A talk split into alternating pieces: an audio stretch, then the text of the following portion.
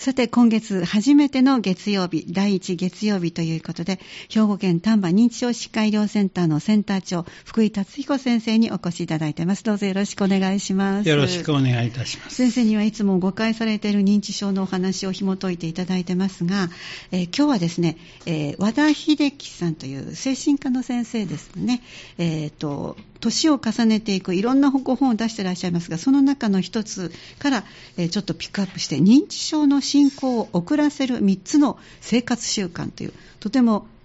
あの興味のあるあのところが出ておりましたので、そのお話を先生にも解説していただきたいんですが、あのこの記事の中でですね、あの例えば家族が認知症になったらもう認知症になったから仕方がないといろいろなことをやめさせるのは最悪の対応です。仕事をはじめ家事お稽古事などやめさせたり財布や通帳を取り上げたりすると認知症はみるみる進んでいきます。という部分がありましたがここについてもまず先生ちょっとご紹介いただけますか？そうですね。あのー、認知症、まあ、今僕らが一番思うのは、ある程度80、90歳になったら認知障害っていうか、物忘れは誰でも出てくる中で、やっぱり人としてどういうふうに見てあげるか、これもあ認知症だからもう何もしない方がいいんじゃないかなうんみたいな、それも誤解になってしまいますから。そうですよねはいだから、できる限り、その、いろんなこと、人とのね、コミュニケーションを取るっていうのは本当に大切だと思いますね。はい、だからやっぱここにあるようにお仕事とか家事とかお稽古事っていうのは人とのこう関わりのあるところでとても大事な部分ですよね。そうですね。うんあのーよく女の方はお茶お花って習ってずっと頑張ってますって言って、はい。あの続けてはったら、うん。まあ、それはすごくいい、人間として人と話す、交流する、うん。あの自分の趣味としていろんなことをやっていくっていうことは、その確かに認知障害って言われる部分から考えたら、うん。それが一番、僕らはお薬とかたまに使う場合もありますけど、それよりもやっぱりそういうことを長く続けてあげる、続ける、あげるじゃない、続けていくなんでしょうけどね、うん。それはいいことだと思いますね。うんそれからあのお財布とか通帳を取り上げると、まあ、この、えー和田秀樹さんは書いとあのみるみる進みますよという、ただここは皆さん、ご家族もちょっと心配なとこも 終わりかもしれませんが、難しいところもありますね。人間として、じゃあ、なんであんな、あお財布とか取り上げると良くないんでしょうか、はいって言われた。ら、もしも考えられるのは、人間は自分はここまでの年にななるまで一生懸命働いて、はいね。一生懸命貯金していいかはい。どうかわからないんですけど、それをこう取り上げるっていうことは、やっぱり自分の存在を消されるみたいなもん、ね。一番怖がってるかもわかんないですね。まあ大げさに言ったら自由にはい。できないことはい。になってしまう。あの余計ちょっとね、人間性、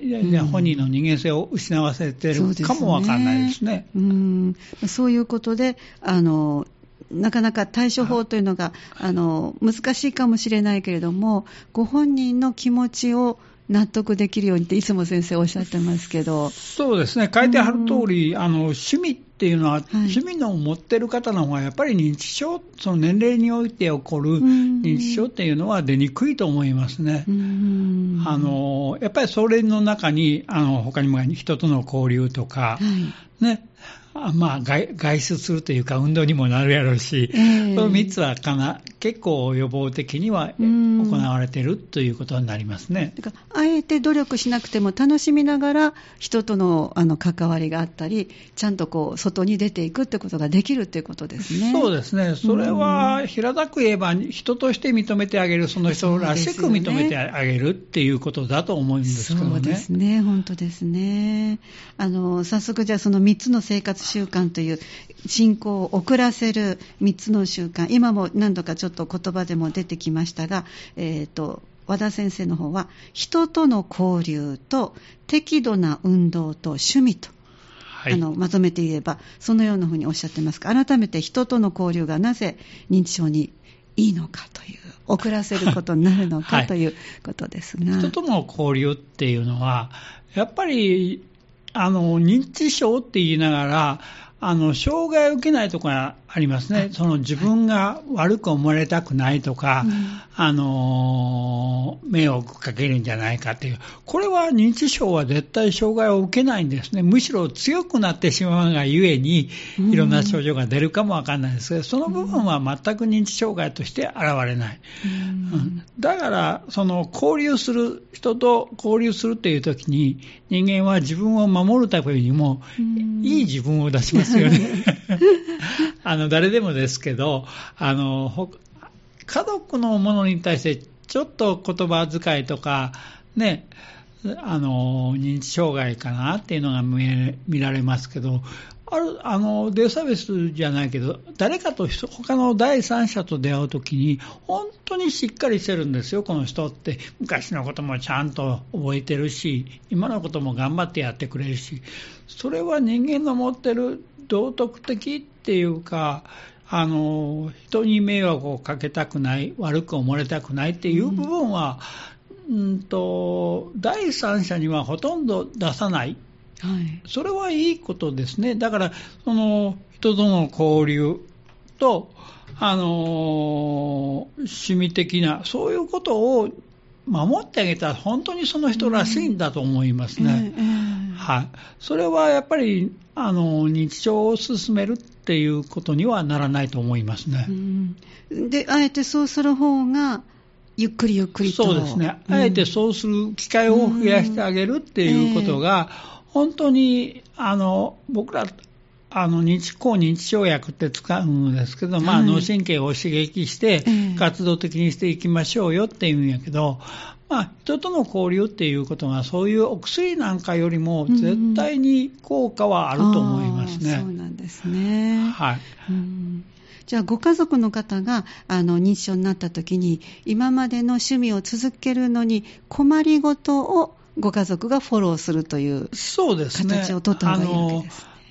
あ今までね、あの友達とテニスとか、はい、いろんなサークルとかで出かけていったのを、えー、そんな物忘れもひどくなって家、家で見るお母さんではなかなか難しいんちゃうみたいに、一回でも行かなくていいよって言うんじゃなくて、えー、むしろ積極的に行った方が、自分という形、コミュニケーションの中で自分っていうのを守りはりますから、うん、あのやってもらう方がいいですよ。うん、そしてあのこれの逆になるのが、後でもちょっと触れますが、あの加速をさせてしまう生活習慣というのが、いわゆるこう外に出ないようにするってことが結局なるわけですかね。そ、ね、れがかえって進めてしまうっていうことになりますね。確かに自然っていうか、年齢が高くなると人と出会うことも少なくなるし、それを逆に、あの、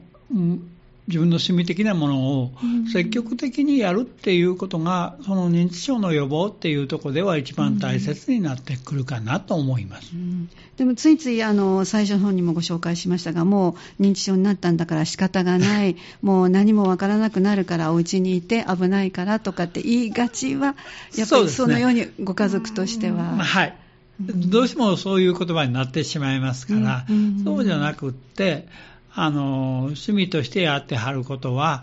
あの続けてあげる、うん、あのまあ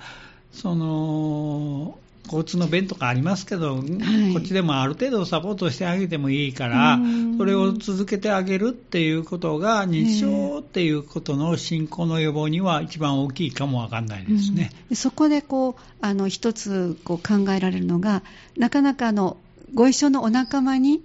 そのご家族のご本人さんのことをあの理解してもらうためには、まあ、お話をしなきゃいけませんね、はい、今、こうなんです、よろしくお願いします、送り迎えを私がしますと、そのハードルが結構高いんでしょうか？でしょうね、そんなんだったらやめた方がいいわっていう考えも出てきますから。でもさっきの先生おっしゃったように、はい、そうなるとご本人が一番あの進行していくのがあの早くなってしまう、人と関わらない。そうですね、えーはい、それはご本人のためにもならないし、ひいてはご家族にとっても、ゆっくりゆっくりだったらいつまでもコミュニケーションは最初のうちはもう本当何ら変わりませんからね。あのー、あれ？ちょっと最近あれやめてから進行が早いかなって感じるかもわかんないです。はい。うんそうですね、今はいろんな問題が入りますね。ねだから、あのー、よく言われるのは、周りの方々にも理解をしてもらった方が、はい、あの例えば道に迷った時にもあ聞いてたからご一緒連れてきましたよっていうご近所さんもね協力してくださるでしょうし、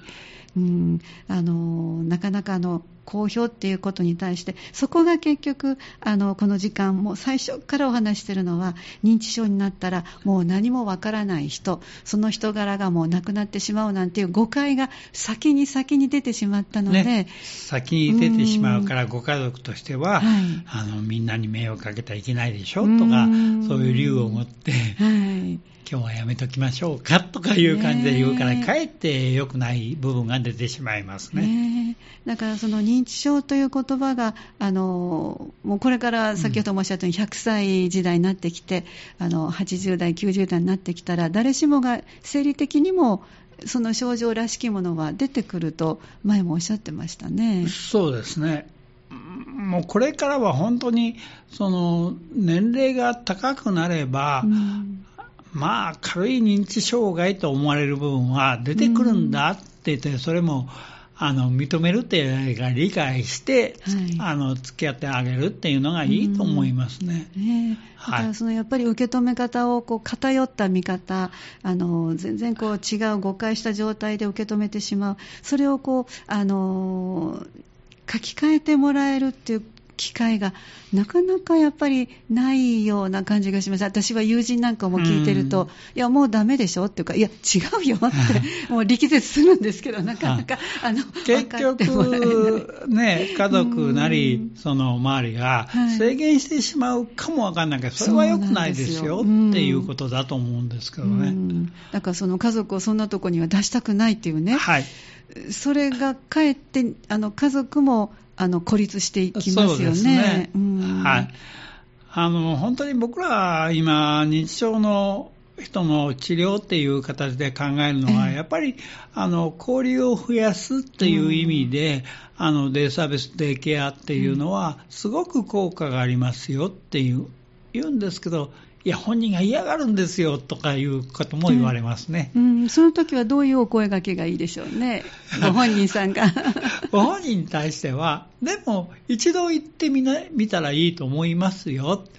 あのね、にあれ、最初は嫌がるんです。何が嫌かって言ったら、はい、人間は変わったことをするのは嫌なんです。特に年を重ねるとそうですね。はい。はい、あの、新しいことを始めるとか、本当は嫌なんです。勇気がいりますね。はい、それで、いかん方がええやんかっていう感じで言われますから、はいはい、そうじゃない。一回行ってみて、いろんな人がいるから喋ってみて、それはなんとなく楽しいんですね。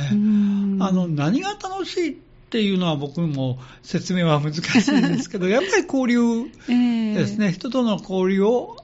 持つっていうことは、人間は、あれ？私結構これ楽しいなって思いますね。だから、最初はあんなに嫌がってたのに、あの、最近は週に3回は、あの、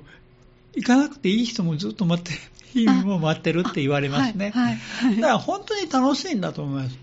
で、あの、デイサービスなんかから自宅帰ってきた時は、あの、いつもと見ないぐらい、あの、少し元気に思いますねって言われます、ね、活性されてるんですね。活性されてるんだと思います。っていうか、はい、あの、2、3日ですけどねとか言われます。今日の次行くまでは、はい、本当に徐々には落ちていくんかもわかんない、その刺激がなければ。そうですね。だから、やっぱり人間っていうのは、その人との交流とか、そういう刺激を脳に与えておかないと、認知症っていうのは現れて進んでいくんですよっていうのを理解されたらいいと思いますね。ねあのうちの場合、父の場合も、あのデイサービスにあの行きましょうって言っても嫌と言ってました。だから車が好きなので、じゃあドライブしようと言って、ある日行って、そのあのデイサービスの場所に行って、あちょっとここ見せてもらおうかって言った、父はあのそこがデイサービスわからないまま一緒に入ってくれて、お風呂が父は好きで、お風呂が入れますので、そのことを言うと、あこれはいいね。じゃあ、時々お風呂入りに来るって言ったら、あ、行く行くって言って結局行くようになりましたので、なんか好きなこと、例えば歌が好きな、ね、方だったら、みんなで歌ってらっしゃる場所をご覧になったら、あ、懐かしい歌を歌うからいいねとか、なんかあるかもしれませんね。そうですね。あの、お風呂は、入るのは好きなんですけど、はい、なかなかあのこう準備とかそういうのが、えー、あのできない自分もありますからね、ね。着替えがどうのこうのめんどい、はい、めんどいし、わざわざ外出て着替えあれ着てとかいうのはしんどいからやめとくっていう人が多いんですけど、ね、実際、あのデイサービスなんかでお風呂をもらうと、あの結構楽しい。みんなで行くと結構楽しい。食事なんかもそうですね。あの一人で食べるより、デイサービスなんかで2、3人もっと多いですけど、あの一緒に食べると美味しいですね。で、あそこなんとなく楽しいよって言って、食事なんかもみんなで一緒にお昼ご飯食べるわけですけど、あれはすごく元気にしてる部分があるから楽しいよっていう感じで。刺激がありますもんね、結局、お家にじっとしてらっしゃること比べると、はい。はい、だからそれが脳にとっては本当に前向きになれるんだと思いますね。ねはい。だからなんとかこうあのその方のお好きなものとこうどっかこう見つけてリハビリだと思ってうまくこうちょっと腰を上げてもらえるように 声がけも、はい、1回2回と行くうちに、えー、なんとなくあこれって楽しいなって思われるみたいですね、最初あんだけ行くの嫌だって言ってたのに、はい、父も嫌がってましたけど。次今日は今日は何日やって一生懸命。説明するのが難しいぐらいになってしまって、えー、楽しみに待たれるぐらいに変わるという、はい。ね、そういうとこもあるんですね。ね。じゃあちょっと一曲入れて後半ももう少しお話伺ってまいります。兵庫県丹波認知症疾患医療センターのセンター長、福井達彦先生をお招きして、認知症のお話を、紐解いていただいています。後半もお付き合いよろしくお願いします。よろしくお願いします。と今日は、えー、和田秀樹さんのご本の中からピックアップして、えー、認知症の進行を遅らせる3つの生活習慣ということで、人との交流、適度な運動、趣味、このお話についていろいろとお話しいただいていますが、後半は、あの、いわゆるこう、加速させてしまう。進行を加速させる3つの悪しき生活習慣。ちょうど今3つ挙げた反対側にある引きこもり、運動不足、無趣味。これがあのマイナスになっていく特に患者さんをご本人を家に閉じ込めてしまうと、えー、ダメですよというお話があの本の中にありましたけれども。先生ここ、まあ、もう大体先生の今までのお話で大体分かってきますけども改めてご紹介ください。あの引きこもりっていうか、えー、やっぱりあの高齢になってくると新しいことをするのはすごい不安が入りますから、そ、ね,、こにデイサービス行こうって言っても拒否される方が先ほども言いましたけど、はい、多いですから、そうじゃなくって、もっとそういうのを取り入れるっていうことにあいいと思いますね。あの、WHO っていうか、世界保健機構なんかも、はい、あの、ガイドライン、認知症を進めないガイドラインとして、はい、適度な運動とか、適度な運動、やっぱり、はい。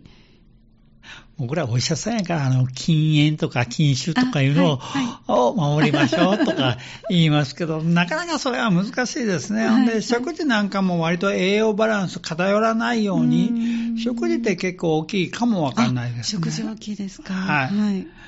ほんで、趣味というか、社会活動を積極的にやりなさい。あ,、と、体調のことを言えば、体重のね、増加に気をつけるとか、体重管理とか、もちろん、その高齢ですから、高血圧、はい、えー、糖尿病、はい、脂質異常の管理っていう形で言ってますね。はい、あと僕が思ってる中に、あの、結構難聴。あはい、はい、耳が聞こえにくいっていうのは、認知症を進める可能性がありますね。コミュニケーションが取りにくいっていうところで、結局、あの、補聴器なんかもつけるのは僕はいいかな。ただ高い、値段的に高いのもありますからね。ねあの、本人もつけたから変しっていうのはありますね。うんお酒を控えましょうは難しいですね。大体、あの、日常おすすめないお酒の量ってどれくらいです？ああ、難しいところですね。はい。あの、本によると、許容できる1日あたりのお酒の量っていうのを書いてるところもありましたね。あビールにしたら300ミリ。一缶、缶ビールって350 50ありますね。はい。ちょっと残さなくても、まあ、その、少ないぐらい。日本酒にしては100ミリリッター。あだから、1合半分ですね、結局。ああそうか。180あ。まで。そうですね、180までの結半分構、ぐら。い日本酒なんかは飲まれ、最近、焼酎っていうのも、あはい。多いですけど、うん。お湯割りとか、焼酎になったら45ミリリットル、まあ、お酒の半分、はい。量的に半分ぐらい。ワインなんかはいい、昔ポリフェノールがあええっていいとか言ってましたけどね、それでも 120cc ミリリッターぐらいがいいんじゃないかなって。ウイスキーはちょっとアルコール度が高いから35ミリくらいがいいんじゃないかとかいうデータはありますけど、それ少ないでしょうね、普通飲む人にとっては今。でしょうね。本当個人差があります。しないとか言って、1号はどうしても飲むとか、そうでしょうね。はいうんあの、全然関係ないですけど、アルコール依存症の人に、ええどれぐらい飲むんですかね、はい、1合ぐらいです。アルコールの人が言う1合は絶対そんなことはないと思うんですけど、僕は思うんですけどね、はい。その後、その3倍ぐらいもっといってると思いますけどね。初めは1号ぐらいでしょうか。でも答えたら、いや、一毎日1合ですよとか言い張るから、そうですか。信じないといけないんでしょうけど、でも減らしましょうとか、あと、バランスのいい食事っていうのはやっぱり難しいですね。その、あの、老夫婦で暮らしてしまうと、その、いろんなね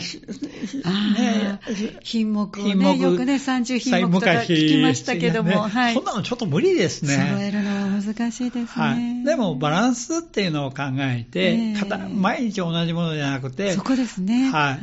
そういうこともやっていかないといけない。うんだから季節のお野菜を取り入れてると自然に変わっていきますからね。はい、いろんなもの。ね、そういう意味ではサンダは美味しいものがこの秋もいっぱい出てきますから、いいですね。あと、えーあの、運動って言いましたけど、はい運動ってどれぐらいがいいですかっていうのはね、ええ。まあ、あの、息切れしないぐらいの運動でいいですよって。まあ、そんなジョギングって結構2キロも3キロも走る必要はないですよ。だから1分間に3 20分？1回20分か30分ぐらいの、はい。ええ。あの、軽い散歩でいいんじゃないかなって言われてますはははね。はい。まあ、できたら朝夕できるのがいいですそれもなかなか難しい。習慣がないと難しいと思います。そうですね。はいだからまあ、今だったら、あの、だいぶ気持ちがいい季節になってきたので、ちょっと、あの、紅葉を見に行こうかとかね。だから、でも、継続するっていうことが一番大切になってきますけどね。ええええではいやっぱりご一緒に歩いてらっしゃったりすると、気分も気持ちよくなりますよね。そうですね。うんだから、20分から30分程度歩きはるのがちょうどだと思います。はい。とは言ってますねお買い物行くときに、ちょっと車をやめて歩いてみるとか、はい。うん、そんな感じもいいわけですね。でやっぱりお家の中にいるのはダメなんですね。そうなんですね。だから、あの、社会参加というか、はい。あの、えーっと、その地区でたまにみんなで地域のお掃除しましょうとか、はい、はい。それも、その中に交流っていうのも、近所の人との交流っていうのも、あんまり話したことない人と出会ってあの、交流も生まれますし、ええそういうことを積極的に継続っていう目的を持ってやっていきはったらいいと思いますねうん。そうですね。なかなか難しいことばっかり言ってますけどね。ただやっぱりそこのベースにあるのが、あの、以前も、あの、生島さんでしたけどね、はいあの、ご自身も認知症になりましたよって発信をされてらっしゃる。だからもう隠す必要のないご病気なので、あの、ご家族なりご本人発信をして、そして周りの方々といろんなコミュニケーションを取ったり、そうするときに、何かのときにまた SOS を発信しやすい状況に、あの、安全な場所を広げていくっていう感じもしますね。そうですね。で、厚生労働省なんかは今は本当に地域の中でその人らしく生きていくっていうことで、あの、やっていけばいいですよ。そんなに頑張りすぎなくてもいいですけど、だ昔は本当はそうだったんです。あの、昔は地域の中で、あの、長老じゃないですけど、はい、よく知ってるおじいちゃんおばあちゃんっていう感じで、で、その人らしく、あの、見守ってきたんだと思いますね。だからそれを理想にしたらいいですよ。えー、認知症やからどうしようとかなんとかじゃなくって、その人らしく生きれるように地域で見て、見守ってあげるっていう、うん、その中にこうコミュニケーション、交流も増えるし、うん、あのもちろん地域の人同士の運動、ね、そういう趣味的なことも増えるし、えー、っていうのが、僕らはその人らしいっていう意味の中に、ね、やっぱり地域っていうのを、地域全体を認知症を正しく理解していきましょうよ、ね、っていうことが一番大切ですね。はい。なんかご自身のためにも正しく理解をしておくっていうことが一番いいですよね。はい。そのために地域に出ていくことはすごく大切ですよ。